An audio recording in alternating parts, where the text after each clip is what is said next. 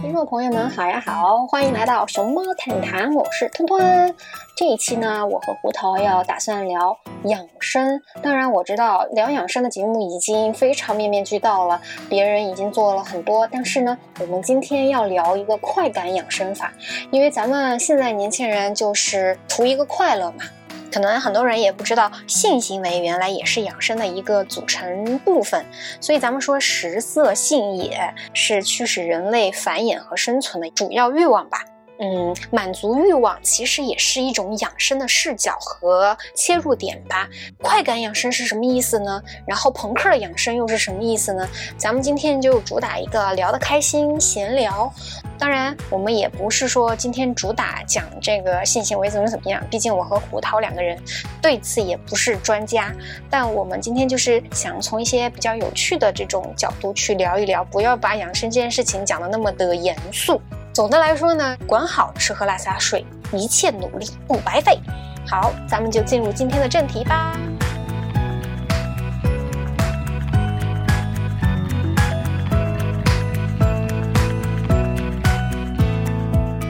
生活平淡，来点谈谈。Hello，大家好，欢迎来到熊猫谈谈，我是胡桃，我是吞吞。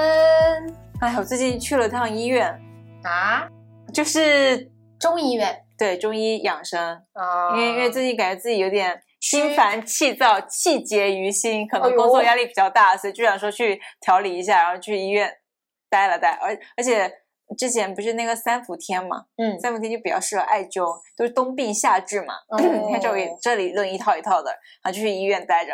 冬病夏治，嗯，因为冬天冬天你可能会受凉，然后比较比较寒，然后可能会阳，就是容易生病，嗯。但是夏天的话，阳气比较足嘛，而且据说就是小孩的阳气是最足的。你越往后，就是年纪越大的时候，你阳气会慢慢散掉，这时候你就更容易得病，阳气护体。所以，所以，所以就是夏天是比较适合治病的时候。哦，有点学到了。啊，现在已经是我们公司我们部门的养生女孩代表了。养生女孩，那我们今天聊这个养生，你可是有话说了。那可不是，嗯，你平时有什么养生的举动吗？嘿，你说到这个，我的养生，我的养生就是锻炼，嗯，然后，然后我就真的坚持了运动，还真的挺有用的。而且我本来一直是有运动的，就是读博之后压力大，你就压力一大，你就不想动，啥都不想干。对，然后你又觉得我自己都已经很累了，然后就想躺着刷会手机，只有心情好的时候才愿意动。然后就像。你现在现在什么时候运动？我现在一般就是晚上运动，几点到几点？六点到九点之间吧。啊，就是这个区间有点。等我再跟你传授一下运动的那个养生之道哈，继续。是早上、傍晚是最好的嘛？然后下午是吧？呃，太阳升起之后才可以运动。嗯。然后早上动不要太大动，就是不要出太多汗，因为这样子的话，你一大早的精力就会被消耗了，你就微微出汗。顺阳而动，而且四季它运动的时间也不太一样。比如说你冬天就是晚睡，呃哦不晚起，就太阳升起来可能就七点半八点稍微暖和一点才开始动。然后冬天不适合出大汗，嗯，出大汗的话你很容易受凉。哦，阳气丧失了。对对对对，一般适合运动的时候就是下午，你就经过一天的，你像已经热身的差不多了。嗯，比如下午三点到。呃，其实七点之间是比较好的，嗯，然后七点之后也比较适合做一些舒缓，比如说像瑜伽、太呃，就瑜伽这种拉伸类的，晚上睡觉才不会受影响。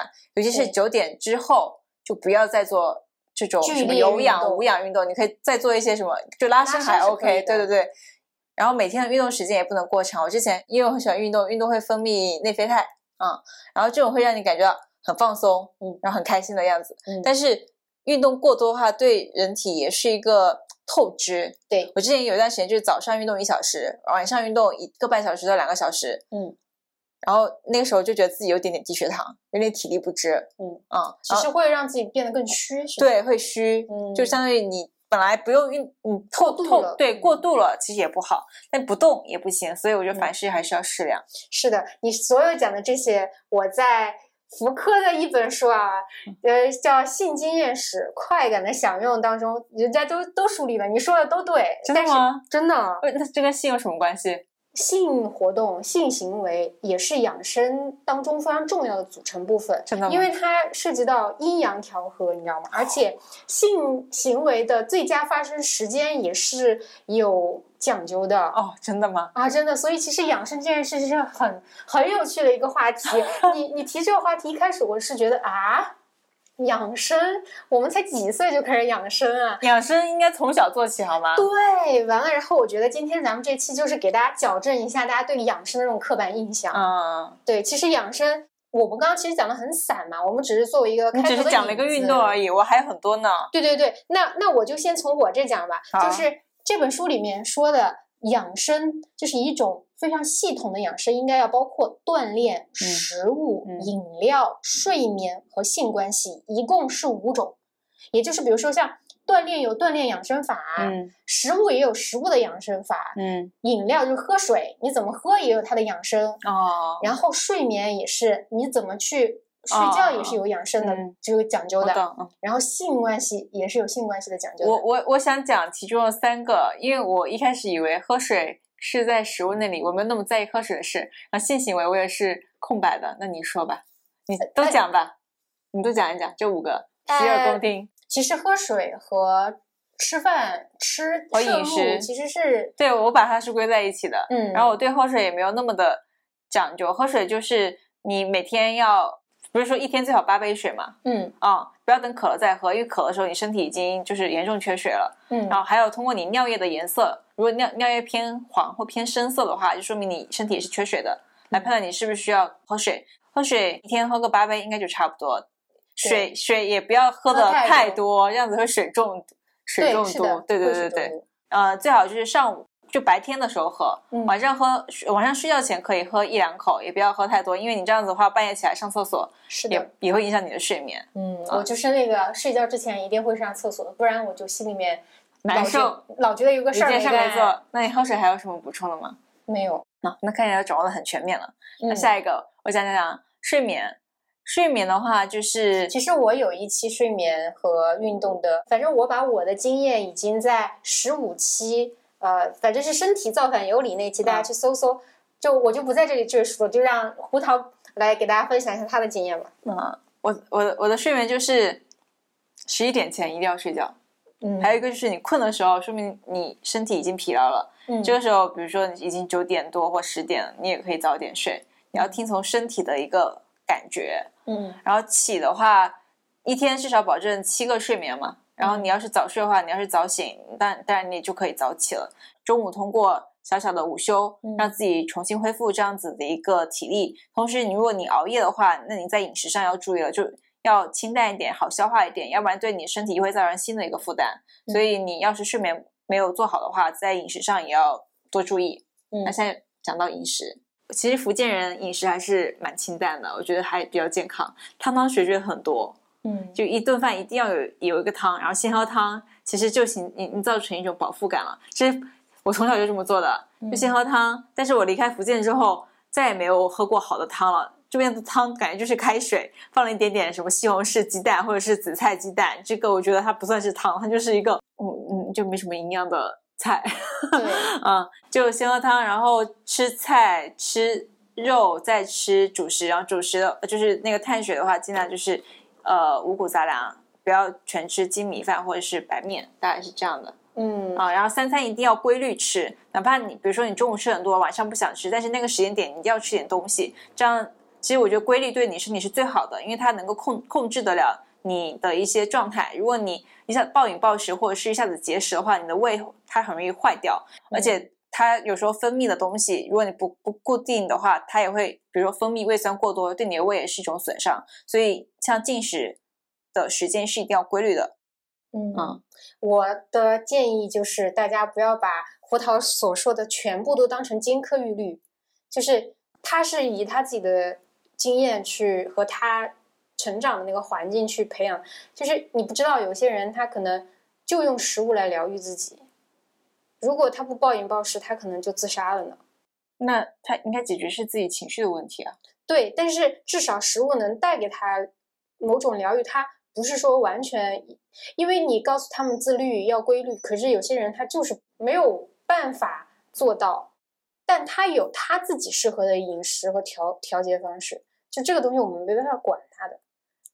我自我也有就是暴饮暴食，但也不算是暴饮。比如说我到下午的时候，我工作日下午的时候，我可能就特别想吃东西，吃零食。这可能一种是我当我中午的确没有吃到好吃的菜，我会觉得我中午白吃了，因为食堂嘛，你控制不了啥。对。第二种呢，就可能你那个时候压力很大，你不想干活，你觉得有一需要有个东西来释放自己当时的一个情绪，所以你就会选择吃东西。但是我现在就会去意识，如果自己。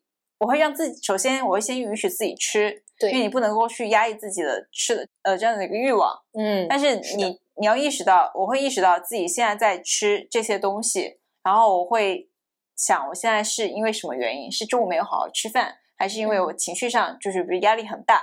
那如果是因为这样的话，那我等会儿要先想想我的工作，就是重新我会重新梳理一下我的工作的，然后。再把我工作上的一些比较难的事情再看一下怎么解决，就是我觉得还是得解决情绪上的问题。然后吃我也会吃，但是现在我按照这样子的方向去做了之后，我吃的东西会变少，同时我会变得健康一些。就可能我一开始会一个饼干，我吃了一包，我还再拿一包。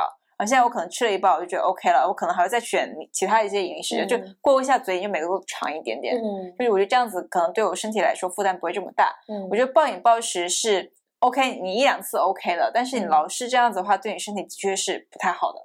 从身体健康角度考虑啊，嗯，我之前看过一个日剧叫《宠物恋人》，然后它里面的女主角就是那种很干练的那种，从哈佛法学院，哎，是哈，我不知道，反正就是高高材生啦。那个女生很干练，然后她就是有一桌就一抽屉的零食，巧克力，不是就巧克力。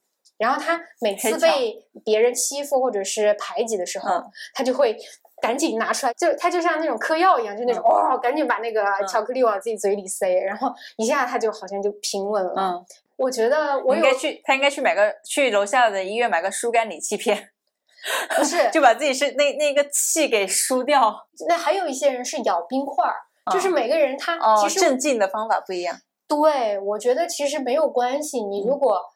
就像我以前会暴饮暴食，我觉得胡桃说的点特别好，就是你你分清楚到底是情绪的疏解，还是说你今天没吃饱？对，今天的确没有吃到自己想吃的，你会很很不爽，你知道吗？如果是情绪上的，我觉得就可以像那个日剧里面女主角和那个吃冰块的那个小姐姐是一样的，就是你找到一个突破点，就是你只要知道你吃了这个东西，你就是在给自己一个心理暗示，是我想相当于在吃药一样了。嗯，那。那你就会逐渐的从这里面得到更多的这种反馈，就是我吃到它就好了，你就在解决你情绪上的问题了。然后你比如说像你是真的没吃饱，你真的没吃饱，我就觉得就是说你你就该吃，对，你就该吃，嗯，吃到自己开心就行。这个东西它不会上瘾。因为你没吃饱，这个东西是是当下马上满足的情绪这个问题，你就是要找到自己最能让你快乐的那个。我现在我就觉得冰激凌是我觉得最健康，然后是最最好解决那个情绪问题，就是它是让你一下哦，真的好快乐，又冷又凉是吗？啊，又甜，而且它的配料很干净。嗯，八喜冰哦，这是不是在是不是在打广告？反正。我没给八喜，就是什么，不要强行解释。对，但是我就很喜欢吃八喜，因为我觉得它的价格适中，且它的配料表非常干净，而且它的热量并不高哦。我跟你说，吃一盒小小的八喜好像不超过，反正它上面是七百八十九千焦一份，那不高。我觉得很多高热量的都上一千，一千至少上一千，对，大部分还超两千的。对对对，然后那你知道，就是吃冰激凌其实要吃蛮久的，你就好开心呀，你就是。在那吃冰淇淋，就觉得自己像回到小时候奖奖励自己，你知道吗？那一下你就觉得，哎，这这情绪问题就处理了。嗯，对，情绪问题处理了，你就不会再更多的精神，你就觉得自己当下满足了嘛。所以你不开心的时候，你会吃巴西冰激凌吗？嗯，我会吃可可爱多和巴西。我我吃过钟薛高，但是我觉得它不好吃。我也觉得它一般。我觉得它就是不好吃。雪糕刺客。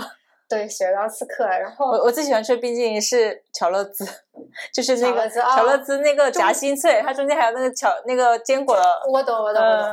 但我觉得可爱多也很好吃，因为它是热量炸弹。因为可爱多就比巴西热量高很多，因为它有那个蛋卷。嗯嗯。那巧克力那个巧乐兹也有啊，因为它里面还有什么巧克力啊，还有坚果脆啊。就是反正配料表最干净的就是你去你去看嘛，它它只有什么一些稀奶油啊、生牛乳啊这些的，那它就会。热量其实非常低，而且它是非常干净的零食。配料配料表越简单，说明它健康程度越高。对对对，而且它还好吃。我最喜欢吃的是巴西朗姆酒口味的冰激凌，哦，那个什么雪糕，对它它就是雪糕。OK，好的，那我饮食讲完了。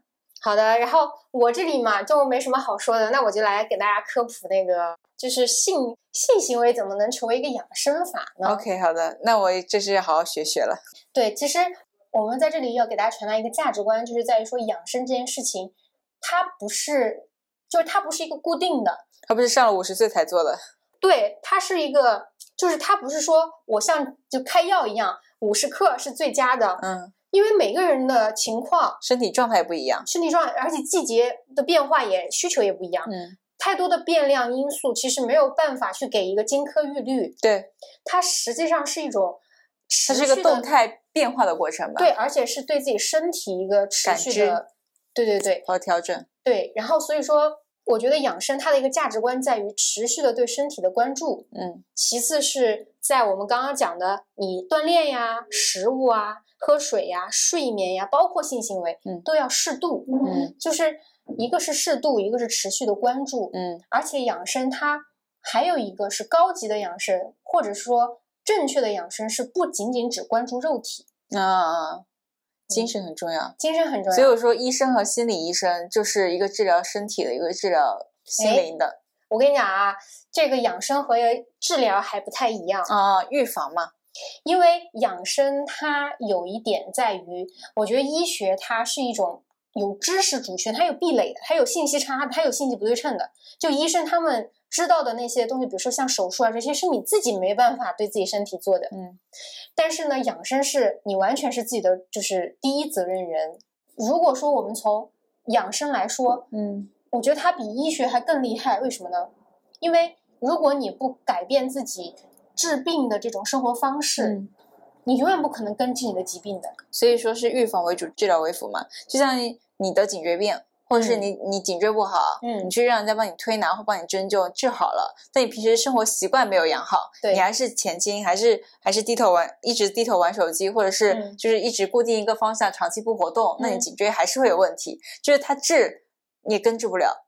对，所以就是你这个时候，如果你是一个很爱锻炼的人，那么你可能通过锻炼来平衡了你的身体这方面的需求。对。那如果你是一个不太爱锻炼的人，那你可能就得少做一些这种很僵硬的活动。说不定他刚给你理疗按摩完，第二天你就长期保持一个姿势姿势头前倾，然后干干了十二个小时都没动的话，就白白按摩了。对，就是对于颈椎病来说的话呢，我还是有很多话可以说的。就是锻炼是最有用的，推拿我觉得没有任何用。还有就是你的颈椎到底是什么问题？其实我觉得那个推拿师根本不清楚，只有你自己才是最清楚的。因为颈椎有很多的问题，包括你的脊柱也有很多问题，你的腰也有很多问题。你的颈椎和你的腰，包括你的脊柱，它是连在一起的。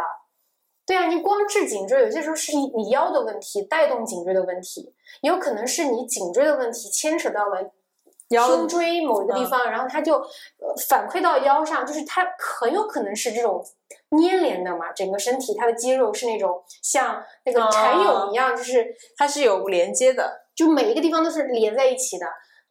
那你怎么能要求另外一个人，就是哪怕他的知识很多，但他对你不了解呀？你平时是什么样的生活？你怎么能期望一个外人对能立马通过几十分钟就把你几几十年的这种生活错误的生活习惯造成的问题给根治了呢？嗯嗯。所以我觉得这个东西它是一个改善你的生活方式来治这种病。那那你颈椎是通过什么运动呢？就肩肩颈呃肩部运动，不仅仅是练肩，整个背部肌肉和你包括你要练背胸。臀腿，还有包括你要拉，你要放松你前。其实你你可以想象一个很简单的道理，就是如果人是一个纸的话，它往前卷，那么它它 C 这个 C 它它有外和内嘛，内它就是蜷缩的，然后外面就是。就是它是过度拉伸的，那你要把它掰直，那你就是前面要放松嘛，后面要后面要锻炼它的肌肉，对啊，它的弹性要给它抓起来嘛，嗯嗯，对，它就这么简单一个道理。但是你具体到身上哪一个部分，啊，包括你的脊椎、脊柱，它是一个立体的东西，它不是只有前面和后面，它有侧面，那你有可能会侧弯之类的。那你怎么样去调整？都是每一个人都应该成为自己身体的理疗师，应该每个人都该成为自己的医生。对的，对的，学点养生养生知识。对，这个就是我今天想要传达给大家一个生活理念吧。嗯，就是每一个人都应该成为自己健康的第一负责人。嗯，而且如果当你能够很好的去学习一些知识的时候，你对自己的身体越来越了解的时候，你会发现这世界上很少有任何就很少有医生能比你还了解你的身体。对，就就是那个久病成良医嘛。哦，对，嗯，你自己病久了，你都能成为自己这方面的专家，呃，的医生。对，就是没有任何医生会比你更了解，嗯，自己。对，而且我觉得有些时候医学这个东西，它走向未来，就是我觉得医学有一种。知识主权的问题，就是他的有一些信息是被垄断的。嗯，我不知道这个医生说的他到底对不对。那如果越是不去了解这个信息差，那他很有可能就越容易就处在一个权力下位。医生是那个权力上位，因为他掌握了更多的信息。那我觉得这种造成的这种权力的不对等，其实是我觉得心里面很很不舒服的，很不舒服的。然后。我觉得，所以医生出来做科普博主，我觉得是非常非常好的。嗯，他也是检验有一些庸医的标准嘛。啊，他能不能展示点东西？因为一般看病都是去西医，因为西医是那种急急诊嘛。嗯，肯定是生呃，就是哪边不舒服才会去看。嗯，中医它更多是一种调理，就是你你可能比如说咽有点咽炎，它它不会对你生活造成太大的影响，但是就是有一点点难受的那种，他可能会去看中医去做一些调理。嗯，因为他这种不是那种。我大喘，我大咳，嗯，大喘，然后这种就是已经影响到夜不能寐了。但咽炎就是，就是那个东西少少挠你一下，挠你一下，你就觉得啊，就不舒服，就动不动要清清嗓，这可能他会去看一些中医，去做一些调理。对，还有就是不孕不育啊，也会去看中医。嗯，还有一些西医解决不了，只能去求中医了，因为中医的确它，我觉得内分泌的问题就很难用。西医去，就慢性的一些疾病，真的还只能靠中医来调。我觉得中医它其实也是一个比较，呃，也是一种科学，只是它没有像西医那样通过一些实验或者能证明能发表出论文之类的。但是你讲这，它它应该是一个学科，对，不是个科科学，科学它还有点困难，但是有点玄学哈。对，有一些玄的东西，但。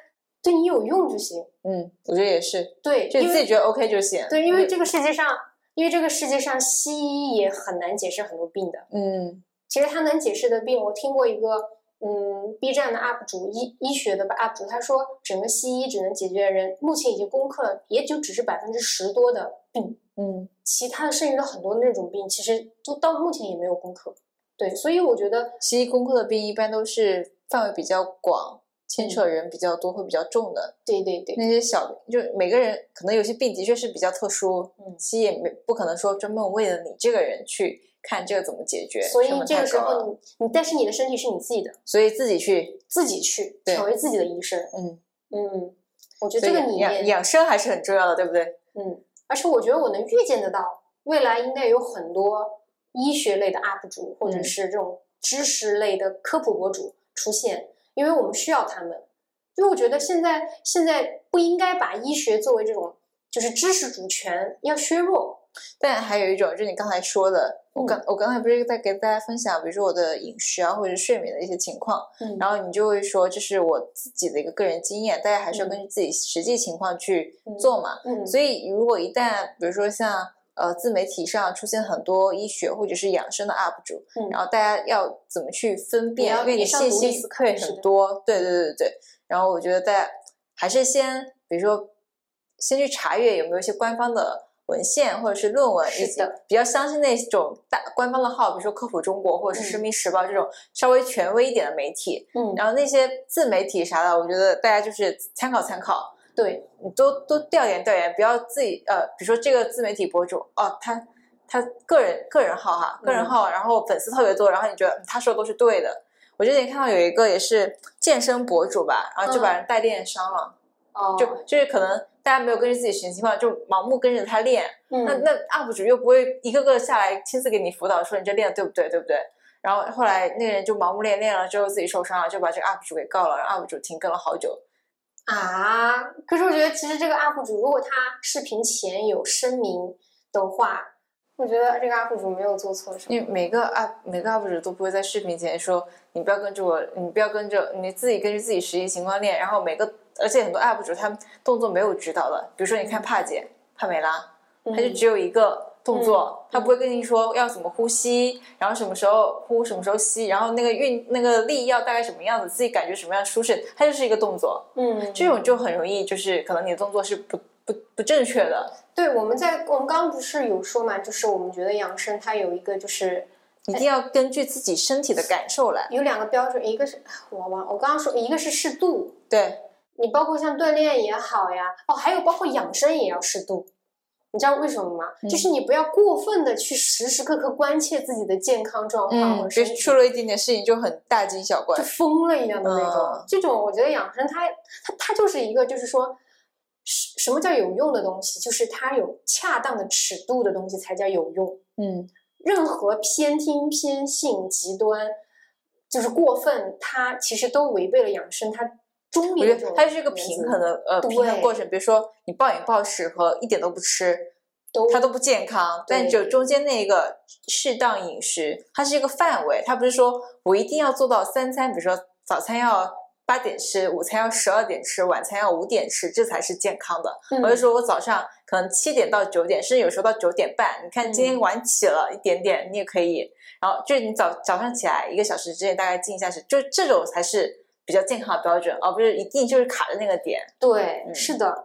还有就是，你想，如果你卡太准了的话，其实也违背了就是你养生的初心。因为养生它应该是让你能够面对更多不确定性，能够对能够自然舒服的状态。就比如说你养生养的好，应该是说这个人他，比如说让他去出差，他也能睡得很好，对，也能吃得很好，他能根据不同的这种环境去变换自己今天的一个状态，对。对，这种才是最牛的养生法。嗯，而你说我就每天哦定点干嘛干嘛，那种我觉得是有点过分了。我觉得反而变成自己一个束缚或压力。对，所以我觉得养生养的好的人，应该是那种哦嗯出去旅行的时候不会觉得啊会就会觉得很很焦虑。呃，对。你说今天早上八点可能吃不上饭了。然后，然后晚上呃，就呃，那个晚上可能在早上可能在赶火车，吃不上饭。然后晚上可能去呃山里面玩，然后没来得及出来，又吃不上饭，对，就很焦虑。对对对，这种大可不必。是的，嗯反而是就是你要随时调整。对，他应该培养的是你对环境变化的一种适应能力，对，而不是一种呃，反而是很刻板的、很单一、很脆弱的那种生存体系。对的，对的，嗯，灵活的。灵活的，嗯，然后还有就是提到一切以自己身体感受为主，对，包括运动，就养生，还包括运动、睡眠、饮食之类的嘛，嗯，比如呃，还有，因为我我自己会很喜欢跟医生聊天嘛，比如说我也跟医生探讨过这种暴饮暴食或者是不节食这种行为，他说，你想吃的时候，说明你身体是需要你去吃这个东西的，嗯，如果你排除。说是情绪问题，或者呃，当然他情绪问题，可能你身体是需要这样子一个兴奋的东西，对啊，然后还有你饿的时候也是想吃的，就是你要接受身体对你的一个号召，嗯，你跟那个信号你要接收到，你不能视而不见，对你不能去压它，你压它又会在其他地方爆爆发出来，所以啊，包括运动，比如说你累了，比如说你昨昨天都没好好休息，今天我一定要养生，我今天一定要给我呃继续完成每天一个小时的。目标，那你昨天哇天哪！你昨天通宵熬夜工作，嗯，比如出一个片子，你说你今天我要我要运动一个小时，我去跑步机跑。哎，你知道吗？你这个我特别有就是经历哦。嗯。我之前本科的时候有一个同学，他就是前一天去蹦迪喝酒，然后整熬通宵，嗯，第二天早上立马就去练哦练有氧对练无氧啊器械，然后对练器械，然后他整个人就晕倒在。那个健身房了，把那健身房老板都给吓出来了，因为特别害怕出现这种事情，练死人。对，然后就把他送医院去。其实他好像就是因为疲劳，就是因为你熬夜嘛，嗯，然后你又他又没吃饭，空腹去练，又喝了酒的，就整个就是条条感觉要撞在猝死的路上。雷区，嗯，是的，完了，然后他后来就再也不敢这么盲目的去练了。他其实就是当时想减肥，就减的特别狠，就是。反正我觉得我当时也受到他们的影响吧，就你刚刚说那种，嗯，严格遵循，绝不改变，绝不改变，就是真的像打卡一样，我就感觉我是到了长大了，然后我才逃出那种被某种美，就是对女性的一种。束缚吧，然后逃出那种好像我瘦我才好看的那种。嗯，我我后来会发现，你不管怎么压抑自己，真的胖瘦跟基因很有关系。对，然后如果而且你真的你八十斤和不你九你九十五斤和一百一十五斤看起来并没有那么大的一个差别。不有差别，但是我会告诉你，你减肥减的太狠了。第一，你姨妈不会来；第二，你会你真的会伤到自己的气血，你会显得非常非常虚弱。对你整个人会非常黄，但是我就跟你讲，整个人非常黄不好看，还不如稍微胖一点、白一点好看，有气血好看。对，就脸色红润。你如果真的是为了美的话，我觉得最高级的美真的是健康美。对啊，你你你去看谷爱凌，你会觉得说啊，她还没有八十斤，她不好看吗？不会啊，你被她吸引到的不是她的胖瘦，对，是她自信的风采。对，对这个东西，对吧？而且我就像我刚刚说的，就是。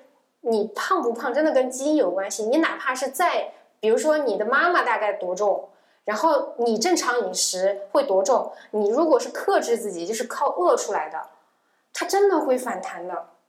而且你那个时候看起来也没有那么有精精气神。对，我就感觉九九十斤的，我我看看身高，就看你这个 BMI 是不是在正常范围内哈。你真的太瘦，我就觉得是一种病态美，也不一定美，就是病态的瘦。嗯，我并不觉得它好看。我为什么说九十斤和一百一十五斤你的美可能呈现出来是一样的呢？比如说九十斤，你的确很瘦，它什么都很纤细。嗯，可能有些人觉得它是一种纤瘦的美啊，很。但是你一百一十五斤就是个健康活力，然后就是气，就是脸色红润，然后整个人是非常的有怎么说生命力、对对对，气，对对对，那种又是另一种美，是说不定还会比你。九十斤的那种纤瘦美更加分，对，就看你到底是不是呃吃元气的饭，有些人他就长不胖，对吧？那他就是吃纤细的这个饭，对不对？你就是这一挂的。对，那有些人他就是那种像王菊那样，哎，很健康、微胖一点的，或者很健健美的这种女生，那他就是这一款的。你非要去逆天改命的话，其实有些时候也会违背自己的违背自己的对特色了。嗯嗯嗯，要找到自己的特点。对的。而且还有一点就是，我说我们养生的时候，刚刚也讲到嘛，不仅是养肉体，嗯，也得养心灵，嗯，你的审美也是一种养啊，对，你要把自己的审美养得更更健康一点，高级，或者是更更更符合自己的，就你能聊自己的美的地方在哪里？很多明星他就是扬长避短，嗯，或者说是比如说像张曼玉，我一开始就是不觉得她好看，嗯，但你看多了，你就感觉她好像通过化妆，或者是通过自己另一种。对角色的对，发现自己性格或者是一些脸脸部怎么样去扬长避短，我觉得就就就大家看起来也觉得很好看，对吧？是的，是的。所以我觉得更多是找到符合自己特色，然后扬长避短，发现发挥自己本身硬件的最大的漂亮就好了。这这也是养生。对，对，因为之前我看一个呃，忘了是哪个了，他就说古代的奴隶就。古代的医生分分两类，一种是给奴隶看的，一种是给自由民看的。嗯，然后呢，奴隶的医生是只开处方、只开药的，然后给自由民的医生他不会着急给你开药，而先跟你沟通，给你疏导，然后引导你去做一些正确的生活方式。他不急于给你开药的，也就是高级的医生，也不叫高级吧，就是给那种。阶级更高的人看病的医生，他是先治人再治病，嗯，然后给奴隶看的医生是先治病不治人，嗯嗯，对，因为他没有那么多精力和成本，他就算给奴隶说你要治，就是要治你生活方式，奴隶是没有自由的。但是我就觉得说，现在是已经是一个知识公开的一个世界了，嗯，你其实是有时间和精力成为自己的一个对对对负责人，对对对，我就觉得。假设你没有那么有钱去请一个人当你的心理的医生、咨询师，那你可以自己去多看看一些书，然后学习。就他有很多课，只要你想要花时间，其实都可以做得到。但这个意识，我觉得大家要提起来。对，那我们现在就说，呃，我缺的那一块的养生啊，对，你我们缺的那一块养生，缺的那一块养生，胡桃有点羞涩了，但我还挺觉得没什么所谓的。那他都在书上说了，性行为的确是养生的一种对象啊。而且福柯他整本书在讲性经验史嘛，那三本书再加一个新出的四本书这么厚呢，就是你你说那我说这个算什么？对，然后我们请春春给我们科普一下。其实他是这么说的。就是通过性行为呢，它通过身体的运动和液体的排出吧。像它原文是精液，但我觉得有点不太好意思。就是说它排出，女生也会在性行为中会排出精液，男生也会，然后也也会有运动嘛，所以它会产生身体上的发冷、发热、发干、发潮。嗯，发发热就是你通过运动，你身身体自然会热。嗯，发冷是你运动完了过后，它会迅速降温嘛。嗯。然后发干是你排出了你的液体，你身体会失去一部分水分。发潮就是你在一开始的时候，它会是很潮，就是整个人都是很潮的。嗯，对，所以它会有，就是他说这种发热、发冷、发干、发潮的这种东西会打破你原来身体的平衡。嗯，所以它在一方面是可以产生调节，比如说你原来是不平衡的。嗯。你可以通过发生一些性行为，比如在某些时间来补充，把你的那个天平调平。嗯。但当然，如果你是个正常的人，你天天不克制自己去做这样的性行为的话，多了它就会使你的本来平衡的天平不平衡。哦。就它是一个双刃剑，看你怎么用。所以不是说不要纵欲过度吗？对的。所以他就说这个东西它仍然是以一种要克制的方式去撑的。对。嗯，然后还有，他就说发干发热可能对湿性和寒性的身体有好处，嗯，所以性行为呢，它的确对某部分体质的人来说是改善健康的，嗯嗯，就是这部分人就是可能你比较湿气比较重，寒气比较重，那你可能就那个电视剧里不要说阴阳调和，男女双修嘛，就是说明呃可能太阳补阴，对，天哪。呃，掐掉。然后他还说的就是说，如果你季节和气候本来就是炎热和干燥的，嗯，那你可能就比如说你又是一个那种很热，自己就是小太阳，那可能发生性行为对你本身来说没有益处，但他没有明确说有害处，反正就是对，仅仅只对某部分人是有益处的。那这部分人你自己要去看自己是什么样的。就你每次性行为完之后，你自己的感受是什么？对，有些人不是说，嗯，那个滋阴补阳，是吗？然后就是感觉完了过后，自己就满面红光嘛，对吧？那可能是真的有吧。嗯嗯。然后他还有就是，女人一般都是偏寒的、偏湿的嘛。对。男性一般偏热和偏干的。对。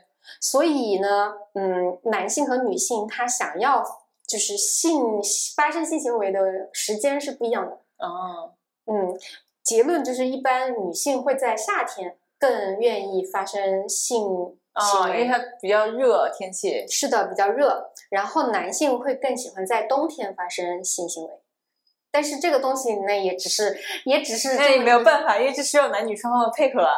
对。对呀，就是不是你想，然后你就能立马实现的。所以，比如说女性希望在夏天，那男性他希望，那男性能不配合吗？男性希望在冬天，女性也要配合呀。所以就是，并不是，对，就是不是他不是说他想，就是说他只是更好，哦，懂懂，身体更好。哦，明白。嗯，然后还有一些呃，就是那种部落啊，原始部落。他们现在到现在都会有一些不成文的规定，就是在某一些时间、某一些季节嘛，然后会规定女性怀孕，就是他觉得在这个时间去受孕的话会更好生出来的孩子。哦，嗯，但是这个东西就很没有科学依据吧？对，他没有，他可能有，他可能是真的，可能是经验所谈。对，是经验，但它不是科学。对，这个东西就是很见仁见智。嗯，那不是把孕妇当人吗？嗯，那是呀，但这个东西，所以我觉得只能我们来慢慢改变世界，但你不能说世界它就是不能否定世界上就有现在就啊有这样的现象，对对对对对，还有就是完全禁欲也不好，嗯，对男性来说是这样的，就是会引起心烦意乱哦，嗯，可以通过运动去排解吗？可以通过手自我安慰。也是可以的。嗯嗯，就是你知道好逗啊，这本书里面他说，其实呃手淫是呃最快呃满足自己性欲的方式。嗯，然后他说这样挺好的，但是要是。我能摸摸我的肚皮就能饱腹了的话，就更好了。我突然觉得好可爱一句话，还不用去买吃的，对，不用买吃的也不会胖了，笑 笑死了。对，完了，然后如果大家对那个什么性行为有更感兴趣，自己去看吧。我觉得我们俩也只能普到，也只能科普到这儿了。哦，对对，还有就是刚刚讲的是纵欲嘛，呃，不是禁欲嘛，禁欲不太好。还有就是纵欲也不太好，纵欲会会有病。这个病是真的得病，就是你你发生性行为太猛了的话，可能会有肺结核。我不知道为什么会有肺结核，跟肺有什么关系？就是一直发反复发高烧，就是太猛了。嗯，就这是在嗯，就是医学书上会有这样的案例。但是呢，你要说你自己偏偏要去尝试这样的话，那我也没有办法，就只能说两个极端都不好。嗯，对我懂。嗯，但我还是觉得很神奇，就是。性行为居然也是养生的方式，对啊，因为人活着其实是被欲望驱动的，对，吃喝生存吧，嗯，或者说养育后代，就是这些欲望嘛，就是你想要有自己的孩子，你就会发生性行为，嗯，就这个东西是驱使人类就是最基本的、最原始的这种欲望，食色性也，对，吃东西和性是人的本性，所以你调养身体也可以从这些方面去调养，嗯。真正的养生的话，应该是这种方面各个应该贯穿在你生活的每一个方面的。是的，嗯，从就是身体的，还有从心灵的。我觉得很多养生就经常经常去，比如说你去体检的时候，女生女生不是很容易乳腺增生之类的吗？对，其实就告诉你，你吃喝拉撒睡都很好，那说明你身体非常健康。为什么呢？你能睡得好，说明你心情没有太多的烦心事儿。哦，对，你说的对，吃的也很好。你心情不好的时候，你可能也没有什么胃口，对吧？然后心心情很好的时候，你吃也其实你暴饮暴食也不算是吃的很好，嗯，对吧？因为你什么都吃，你吃了一堆垃圾食品，其实对你是生活呃对你的肠胃是个负担。然后拉撒，你看拉也没问题，撒也没问题，就是每天固定就做排便，那说明你吃的也是比较健康的，对吧？因为你想你吃那么多上火东西，你可能第二天就便秘。便秘，对对对，吃喝拉撒睡。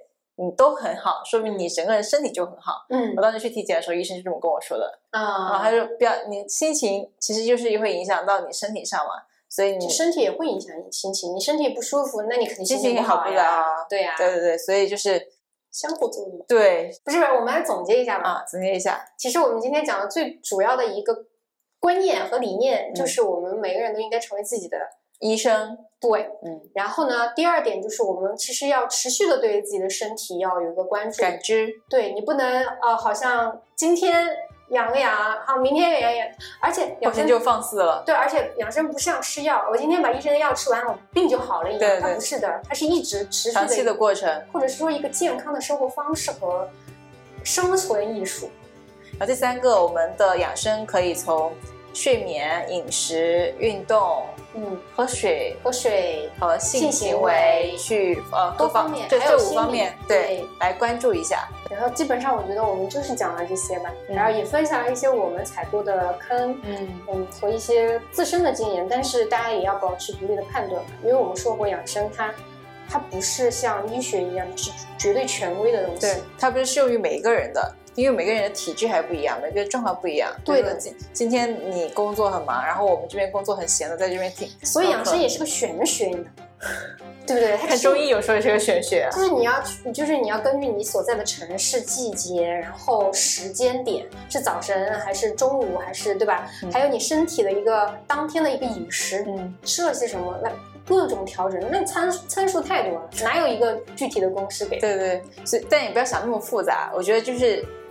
吃喝拉撒睡都好就好了。是的，是的。那今天我们这一期就到这里啦。如果觉得我们这一期节目还不错的，欢迎订阅、点赞、转发。对，那下期节目再见，拜拜。